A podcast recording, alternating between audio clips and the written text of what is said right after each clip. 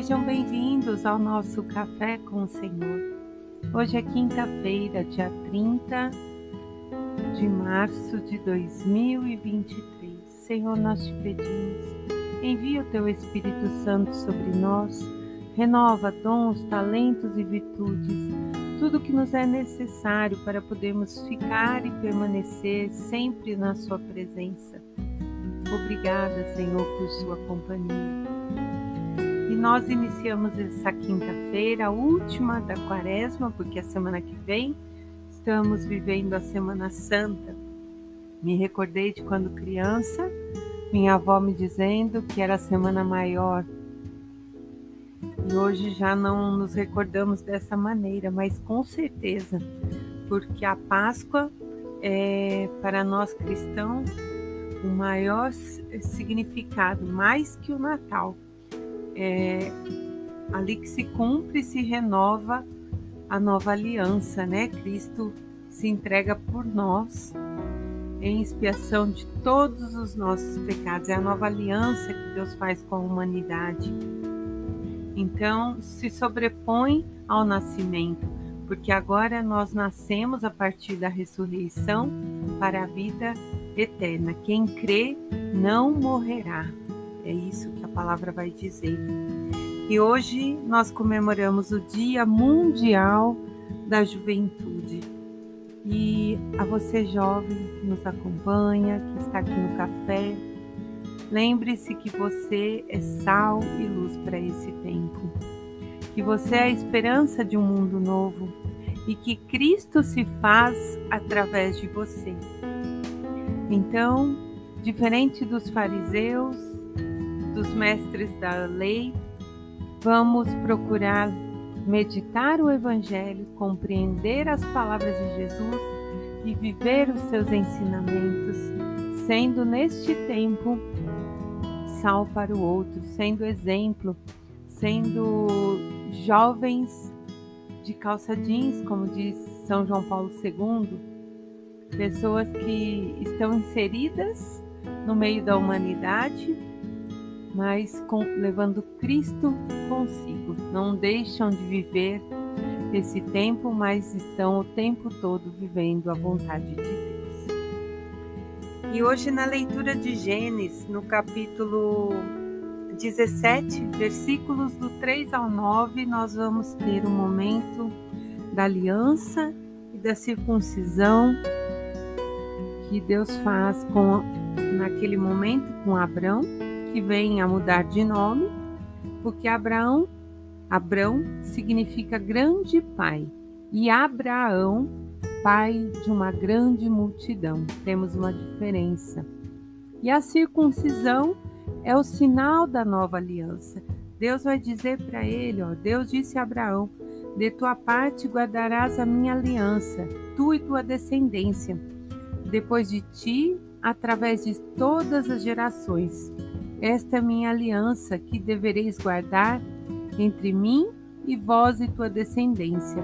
Depois de ti, todo varão entre vós será circuncidado.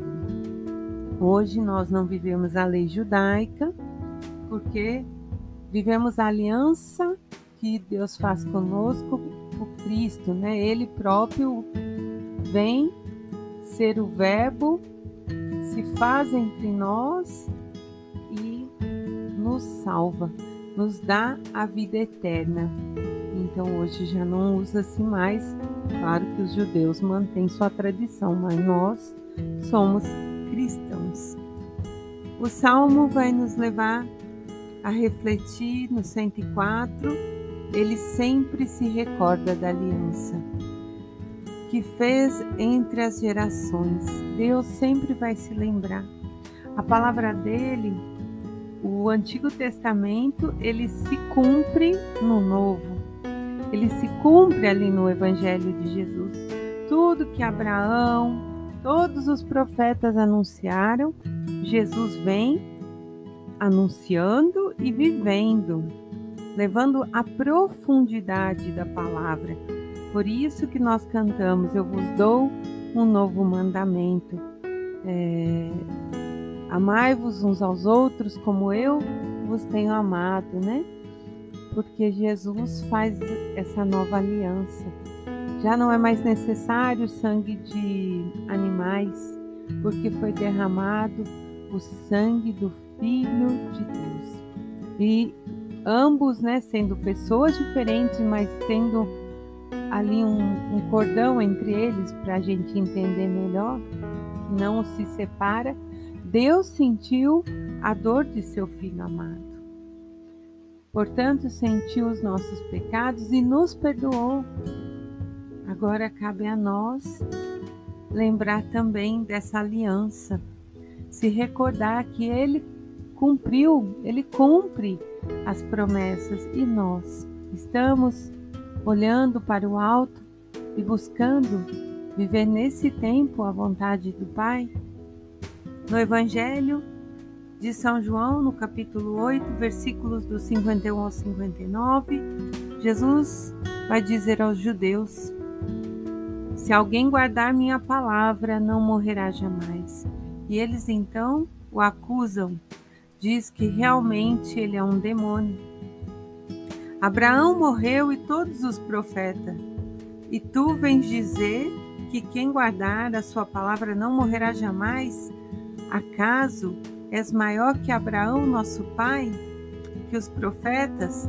Quem pretende ser? Então eles querem questionar Jesus.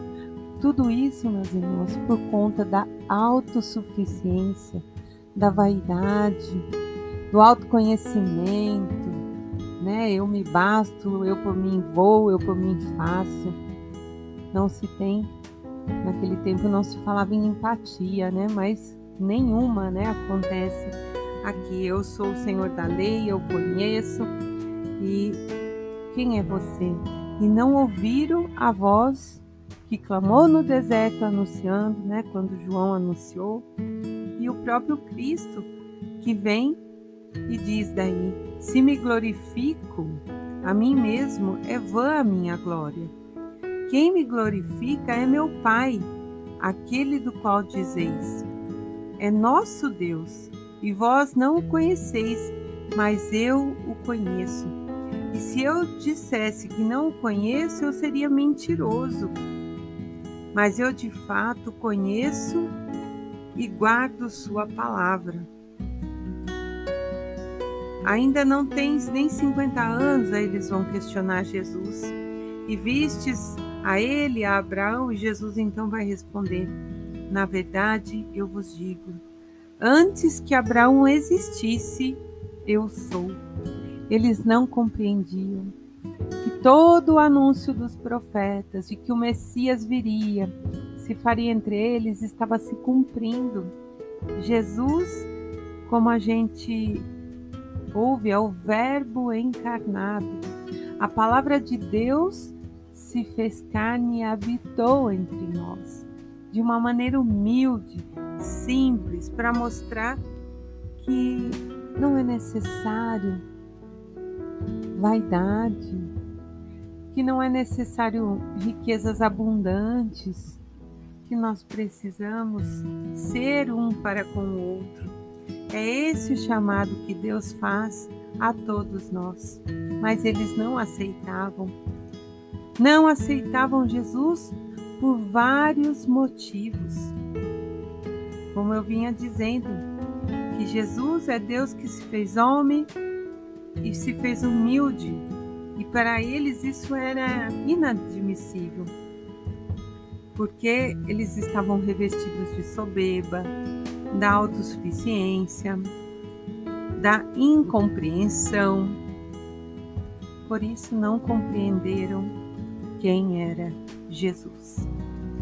E aí, para terminar, a frase de São Tomás de Aquino vai nos dizer: Para alguém que tenha fé, nenhuma explicação se faz necessária. Para aquele sem fé, nenhuma explicação é possível. Então, Todo aquele que tem fé, meus irmãos, com certeza reconhece que o Senhor é o centro da lei, que o Senhor é, é Jesus, que se fez e se faz, porque a lei é amar a Deus sobre todas as coisas e ao próximo como a si mesmo. Em nome do Pai, do Filho, do Espírito Santo. Amém.